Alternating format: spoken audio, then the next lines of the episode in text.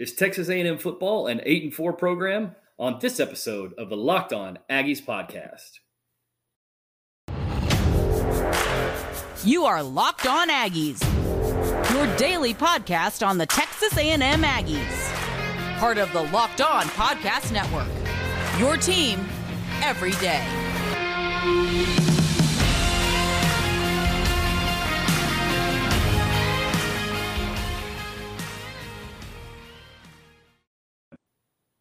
What's up, everybody? Welcome back to this episode of the Locked On Aggies podcast, part of the Locked On Podcast Network. I am your host, Joey Ikes. I'm joined again today by my good friend, Cameron Honesty. Uh, thanks so much for making Locked On Aggies your first listen every day. We are free and available wherever you get your podcast. Cameron, eight and four.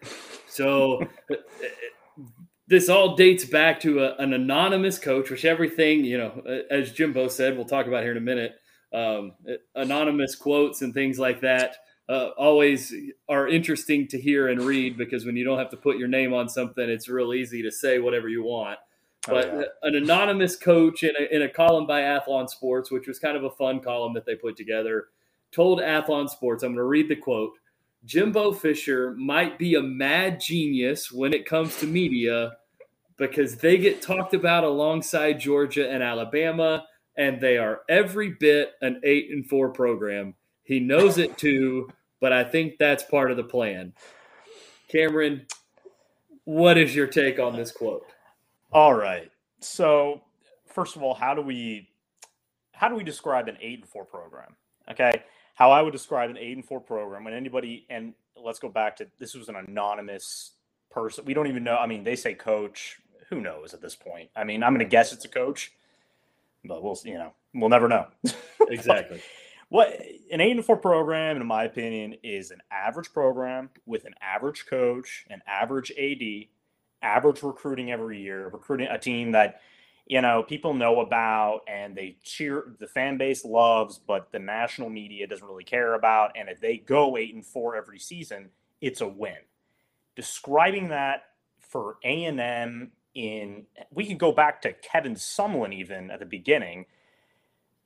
No, I mean, it's the most ridiculous thing I've heard in a long time. And we've heard some really ridiculous things shot at A and M over the last couple months, and especially Jimbo Fisher.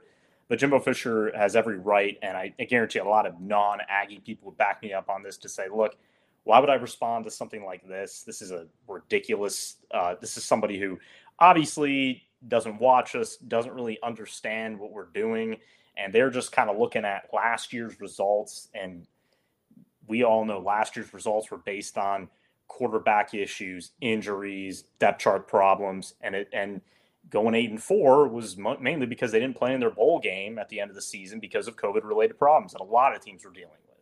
Yeah. So it's it's a cheap cheap shot. It's, you know, it's not surprising, but this is this is where we're at, and it's going to keep coming, especially when the season starts. So we're we're all ready for it, and uh, you know, we'll we'll keep commenting on it. That's for sure. Yeah, absolutely. And I think I think part of it comes from, you know, A and M sort of had, at least for a long time before, you know, before they laid out the money to hire Jimbo and all these sorts of things and and, and try to really take a step up in, in the level of what they were doing, they built, you know, what you could argue was a relatively well-earned reputation of being a program that um, that got a lot of preseason accolades and was always very well thought of because of the amount of money that goes into the program, because of the size of the school, all these sorts of things, that this is a program that should be one of those top level blue blood college football programs that you do talk about alongside Georgia and Alabama. And then they would fall off the train somewhere. And they would, and of course, you know, one of these programs you play, you know, Kent State or Sam Houston State or something like that early in the year. You start out, you know, five and oh, and you get into conference play, you lose a few games and you wind up eight and four, and there's all this hype early in the year and it falls off. And so I think there is a bit of, of a well-earned reputation from, like you said, with the exception of the first couple of years under Kevin Sumlin, for most of the last fifteen or twenty years or so, A and M has been an eight and four program um, that, you know, if A and M had had the same recruiting process and the same players and had stayed in the Big twelve, they would have been a ten and two or eleven and one program over the course of the last few years, because their second best conference game would have been, you know, Iowa State instead of being, you know, L S U yeah. or something like that. And so they probably win more games and win a conference championship and, you know, advance to a college football playoff. Um, maybe they, maybe, or maybe they don't contend at that level uh, up until now. But I, I think that is where this is coming from. And it's ignoring the things like you talked about of the fact that A and M is, they are recruiting at the level of Georgia and Alabama. They are, they do have a depth chart now that is capable of competing with Georgia and Alabama on the field. Um, they beat Alabama on the field last year, you know, um, all those sorts of things. Like, they are ignoring whoever this anonymous, you know, offensive quality control coach or whoever it is that they interviewed for this, yeah. uh, for this uh, uh, column. Uh, they're ignoring all of those factors that you mentioned, and they're they're trying to take advantage of this Jimbo Fisher, Nick Saban sort of deal, and yeah. and play off of Jimbo and who he is as a person. And I mean, he's one of what, five coaches in college football who've yeah. won a national championship. Like, he is yeah. at the pinnacle of what college football coaches are in the country right now, mm. with one of the best, brightest defensive coordinators in the country, and it, just an absolute loaded roster. The main question comes back to quarterback, and we're not going to have that conversation now, but I really think that's part of what's driving it, and, and what is sort of what has sort of pushed this um, this feeling out there. And you know, even you know, I, I got a text from a buddy who who um, our, my buddy Zach, who runs the uh, the uh, the Locked On Auburn podcast, on August the fourth. Who sent me a happy Texas A and M Day text on eight four. And, like, it's like, okay, like, he's having fun. I get it. But it's that yeah. sort of sentiment that, like, it definitely exists out there, that that's what A and M is. And yeah. until and until the ten and two seasons start to become the norm instead Stock of the out, exception, yeah.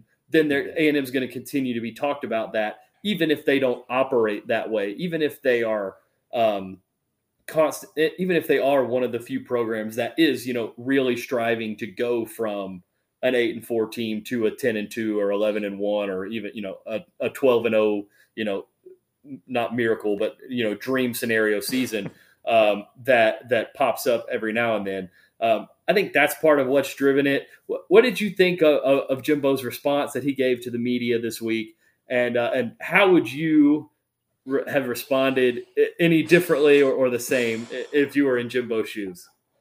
Well, a, I mean, if you read, if you read the rest of the anonymous comments from the anonymous coaches or anonymous, anonymous coaches making comments for the rest of the S E C teams, and you look at, you look at Missouri, you look at Vanderbilt, and I think, uh, and uh, Ole Miss was really great. I mean, Jackson Dart is one of the transfer Q Bs from U S C. And there's been a lot of mustering that he's not doing very well in camp, and they don't know if he's the guy. Well, the anonymous coach was very nice, and he just said, oh, well, if he is the guy, they're going to be really great. And they're talking about, you know, scheme and, you know, what they're going to how, – how this player is going to impact the team. Then you get to A and M, and it's just, you know what, he's an imposter, and this guy this guy just doesn't have – I think this is all part of the plan, which I don't understand what that means. It, eight and four is a part of what plan? What devious plan does Jimbo Fisher right. have up his sleeve? But I, but look, I love the way he responded. I would have said the same thing: is you don't give them fodder. You know, you're focused on fall camp. You're focused on figuring out who the quarterback's going to be. You're focusing on how this roster is going to shape out in week one on September third. You're looking at who is going to be my starting defensive end, my starting edge, my starting defensive tackle, my starting, uh, my starting linebacker rotation. I mean, you know, most of that. But th- this is camp battles are everything for these guys right now. And like he said, this is one of the more talented staffs he has. And you know guys like D J Durkin, obviously a defensive coordinator, but guys like uh, Tyler Santucci, the linebacker coach, who was also one of the assistant defensive coordinators. That that guy is up and coming. That guy is motivated, and that's one of the guys who Jimbo is knows is going to go somewhere one day. So he's focused on getting these coaches their opportunities later. He's focusing on his team.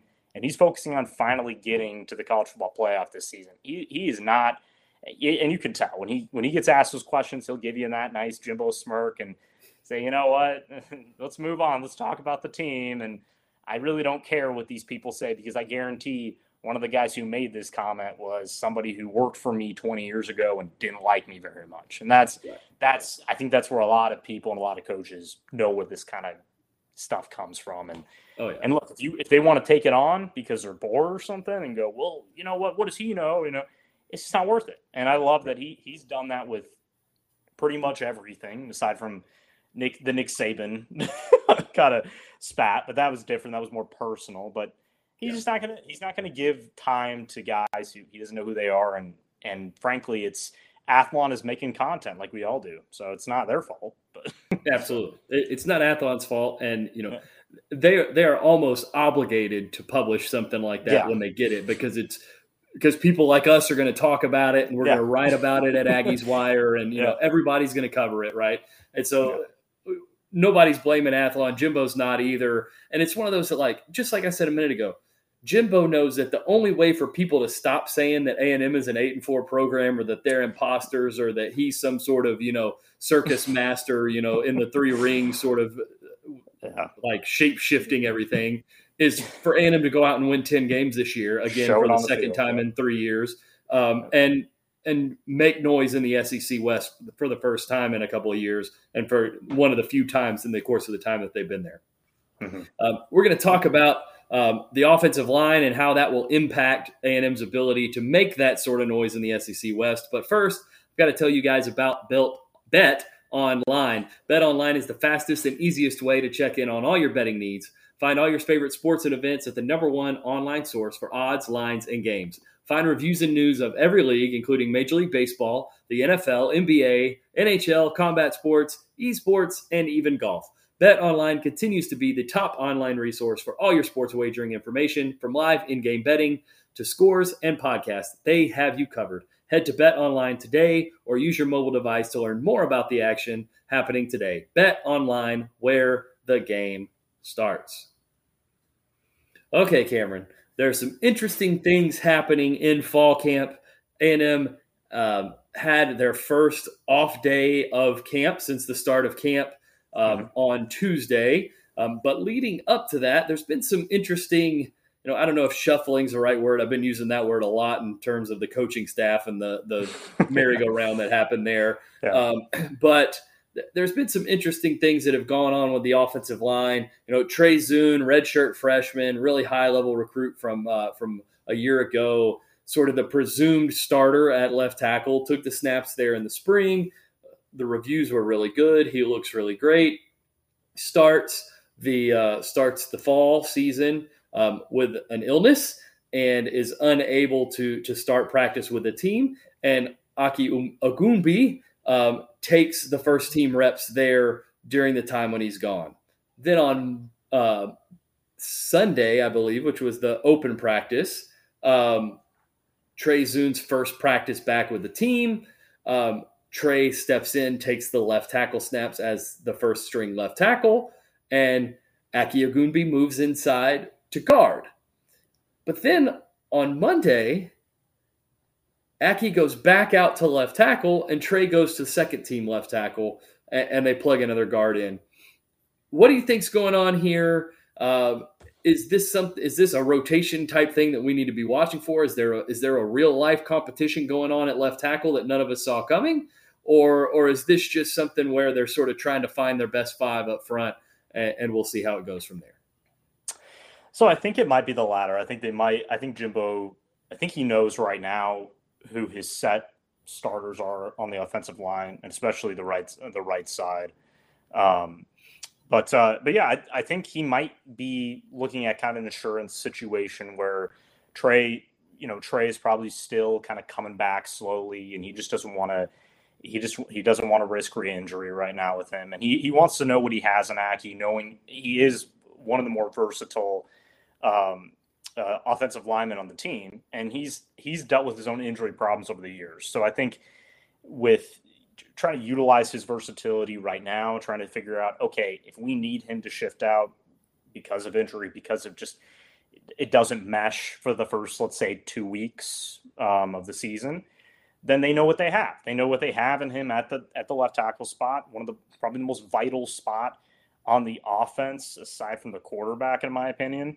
And they really need to know who's going to be protecting the blind side. We, but we need to know if Trey can't go, if Trey just, you know, has problems throughout the season, whether injury or just play, we have a guy in there that we can shift in, and we know we have good depth at that position. Um, but at the same time, you need depth everywhere. So knowing that he can play at the guard position as well, but but really aside aside from him, they have a, they have great depth at the offensive line in almost every position. I'd say maybe the left tackle is the position where the depth is a little less. And so knowing that you have uh, another great athlete, a guy with great feet, good movement, very athletic, that can take on that position when needed. I mean, it's, it, it's smart, and do it now, do it now, do it early, because, you know, the season is, uh, is a month away. So, yeah, absolutely. And, you know, we're going to get into some of these inter squad scrimmages over the course of the next mm-hmm. few weeks. And, and that's when all this stuff will really start to sort out, and when any depth chart changes will, will start to really pop up. But mm-hmm. it was just interesting to me because, you know, they did take Tuesday off. And so it's not like, you know, Trey needed, you know, a day off after a, a day of practice. It's not like he sat out the full practice. He, he went to the second team. And so you just wonder, yeah. and, and with this being Coach Steve Adazio's first year yeah. at A and M, it's his first exposure to a lot of these guys um, other than the, the spring. This is, uh, you know, his first full year of exposure to these guys. So it just sort of feels like, you know, you hear these N F L teams, you know, use the term, you know, we're trying to get our best five guys on the yeah. field. Um, and it sort of feels like they're trying to figure out whether um, whether having Aki at guard and Zune, and Trey at at left tackle is better, or having Aki at left tackle and having somebody else play left guard is a better scenario. And there's been some shuffling at left guard yeah. too, even when Aki's at left tackle. yeah. So they're, yeah. they're clearly, I think, trying to solve, like you said, the, the right side of the offensive line feels relatively set, you know, yeah. especially at guard, you know, that's extremely solid. Right tackle played really well last year also. And they're trying to really, you know, resolve that left side of that yeah. offensive line. And they're just trying to, to find whatever solution they have available to them. Yeah. And I have one more point. I think that, and Aki comes from uh, a run-first offense in high school. So when he came in, he was one of the best run uh, run blockers in the country coming out. And they knew that, I mean, but it was interesting. When he came to A and M, he was he was slated to become a tackle. And all, he really needed to understand pass protection. And that was something that throughout the years, learning technique, working on his footwork, and and kind of building his body in that way. So it is fascinating because he, he is a product that when – Yeah, I, I'll compare him almost to, not to Tyler Smith for the Cowboys, but that's a guy who has potential out of this world. And I, you know, and I'm not saying Aki is, is is Tyler Smith, but I am saying that I've heard nothing but good things about what the potential he has, especially the tackle position. I think there. So you're right, Steve Adazio in his first season, one of the best O-line coaches out there. He's really trying to see, what do I have in all these guys, and and is this the best? Is this the best starting five we have? Or is this the best starting five? I mean, this is what you do in camp, and it's, but it is fascinating because all we've heard all season is Trey Zune, and, and Jimbo Fisher said it himself. He is the starter at left tackle. So, yeah. And so you just wonder, like, maybe Aki looked great over the course of the first few days. Yeah. And you know, those are unpadded practices and shells and shorts and stuff like that. Yeah. So how much can he, can he really, you know, how much can you really evaluate that play? But then again, you know, Steve Adazio is a much better offensive line evaluator than I am. So, yes. so he probably you know, has the ability to do that for sure. Yeah. Uh, but like I said, it's just interesting there. And you, you add into that the fact, you know, you're dealing with the injury that, you know, it must not be too serious because Jimbo hasn't really addressed it with Bryce Foster, the center. Um, yeah. But he, he's yet to practice. Um, it's funny. There's some videos from the open practice at um, at Kyle Field on Sunday, and he's in street clothes, you know, yeah. snapping and doing some of the drills, not officially participating in practice, but you yeah. know, it's one of those things. You get these guys around the, the field, yeah. and they're, they're not like there, he, yeah. he doesn't have a sling on an arm, or he's not on crutches. They're gonna, he's gonna, and they're not doing he's you know full do contact. Yeah. It, it, he's going to snap and do his footwork and stuff, but, you know, he snapped the ball and took his, you know, sort of run, you know, zone blocking footwork to the left side after he snapped it.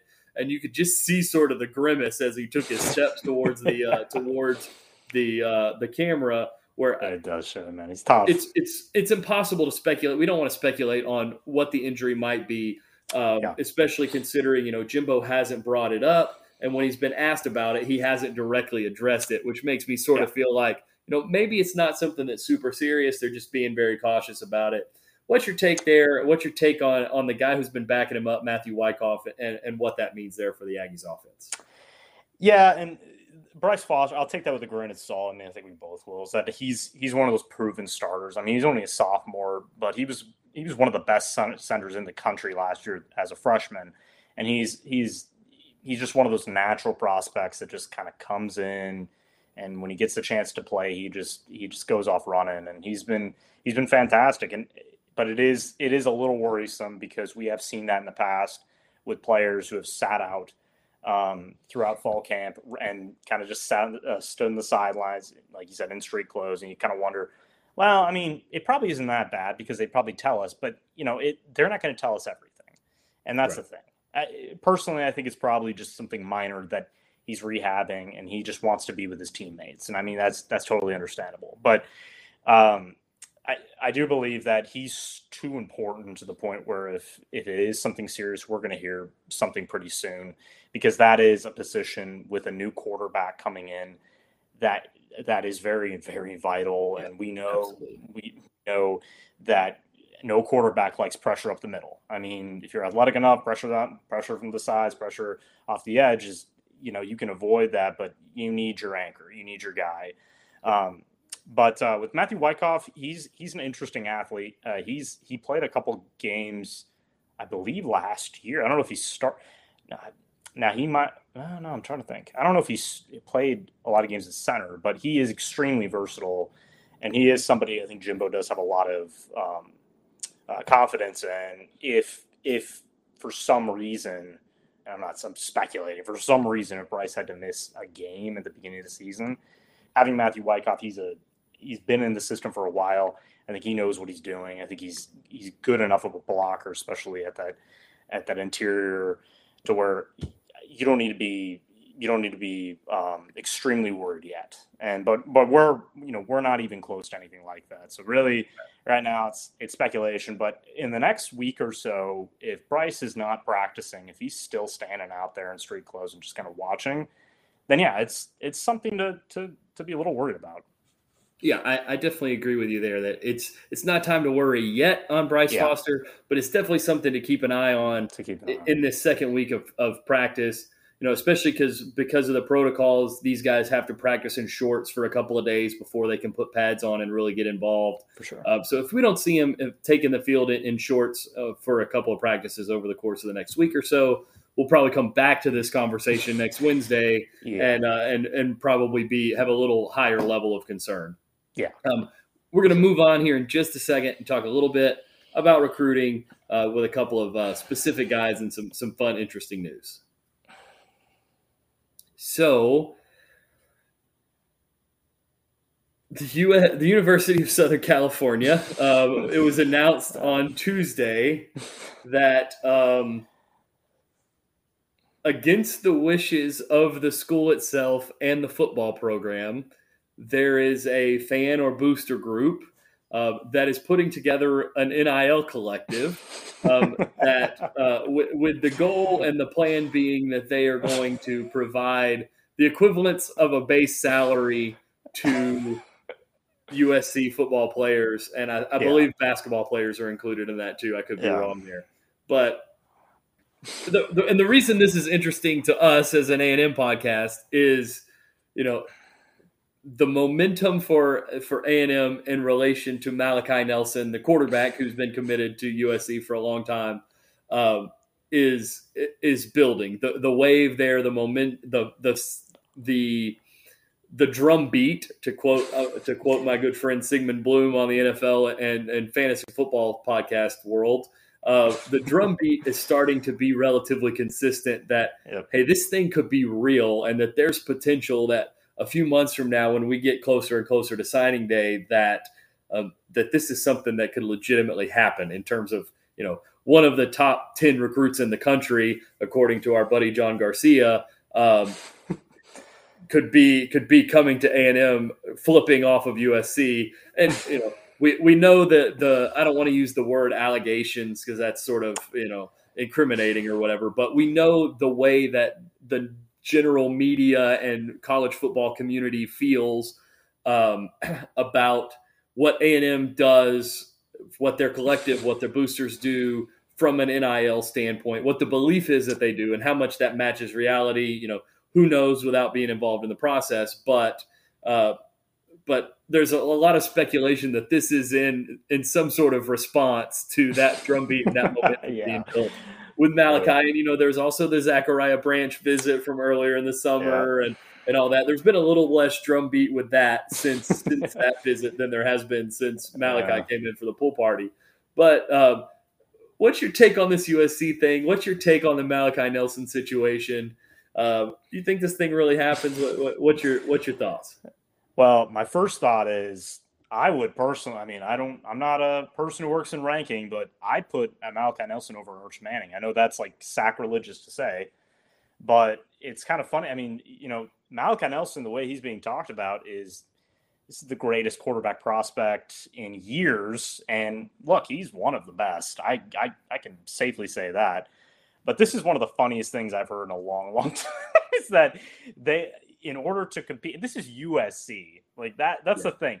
U S C was recently, and I say recently, you know, because I'm twenty-eight years old. So I was still, you know, I was a teenager, maybe, maybe almost a teenager watching U S C and Texas play for the national championship game. And I think it was like two thousand, two thousand five or five. Yeah. I think it five. Was. Yeah.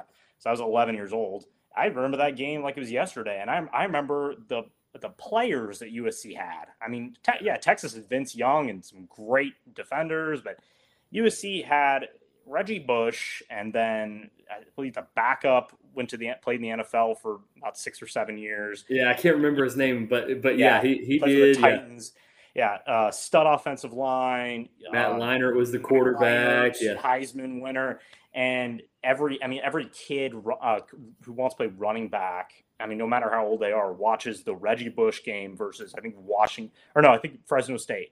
They watched that game. Reggie was just running all over. I mean, it, it's a massacre. It was, it was it was sad to watch. Those D back, those defensive backs must have been, like, crying and yelled at in the locker room, like, you're a failure. But, I mean, it's just – it's it has not been the same even close. We talked about Texas, and I would, we we uh, we missed to to kind of touch on that and kind of mediocrity over the years and how they're you know they're throwing shade at A and M. I think it was six and seven, five and seven, five and seven, five and seven. I think consecutive years of Charlie Strong and and uh, Tom Herman. But you know that who oh let's not talk about that. But U S C has not even been close to that. I mean they they have been better, I guess, for the latter part of the two thousands. But after Uh, after Pete Carroll left, this thing fell all the way down. You didn't hear from the donors for like for years. I mean, the boosters yeah. disappeared. I mean, it was, it was bizarre. And U S C was never really respected. They still recruited some great players. They and I mean, I don't know. It's just it's just weird, man. It's it's very it's very odd that they're having to do this now. Because I thought I thought everything was was was uh, rosy. I thought it was great. You got Lincoln Riley.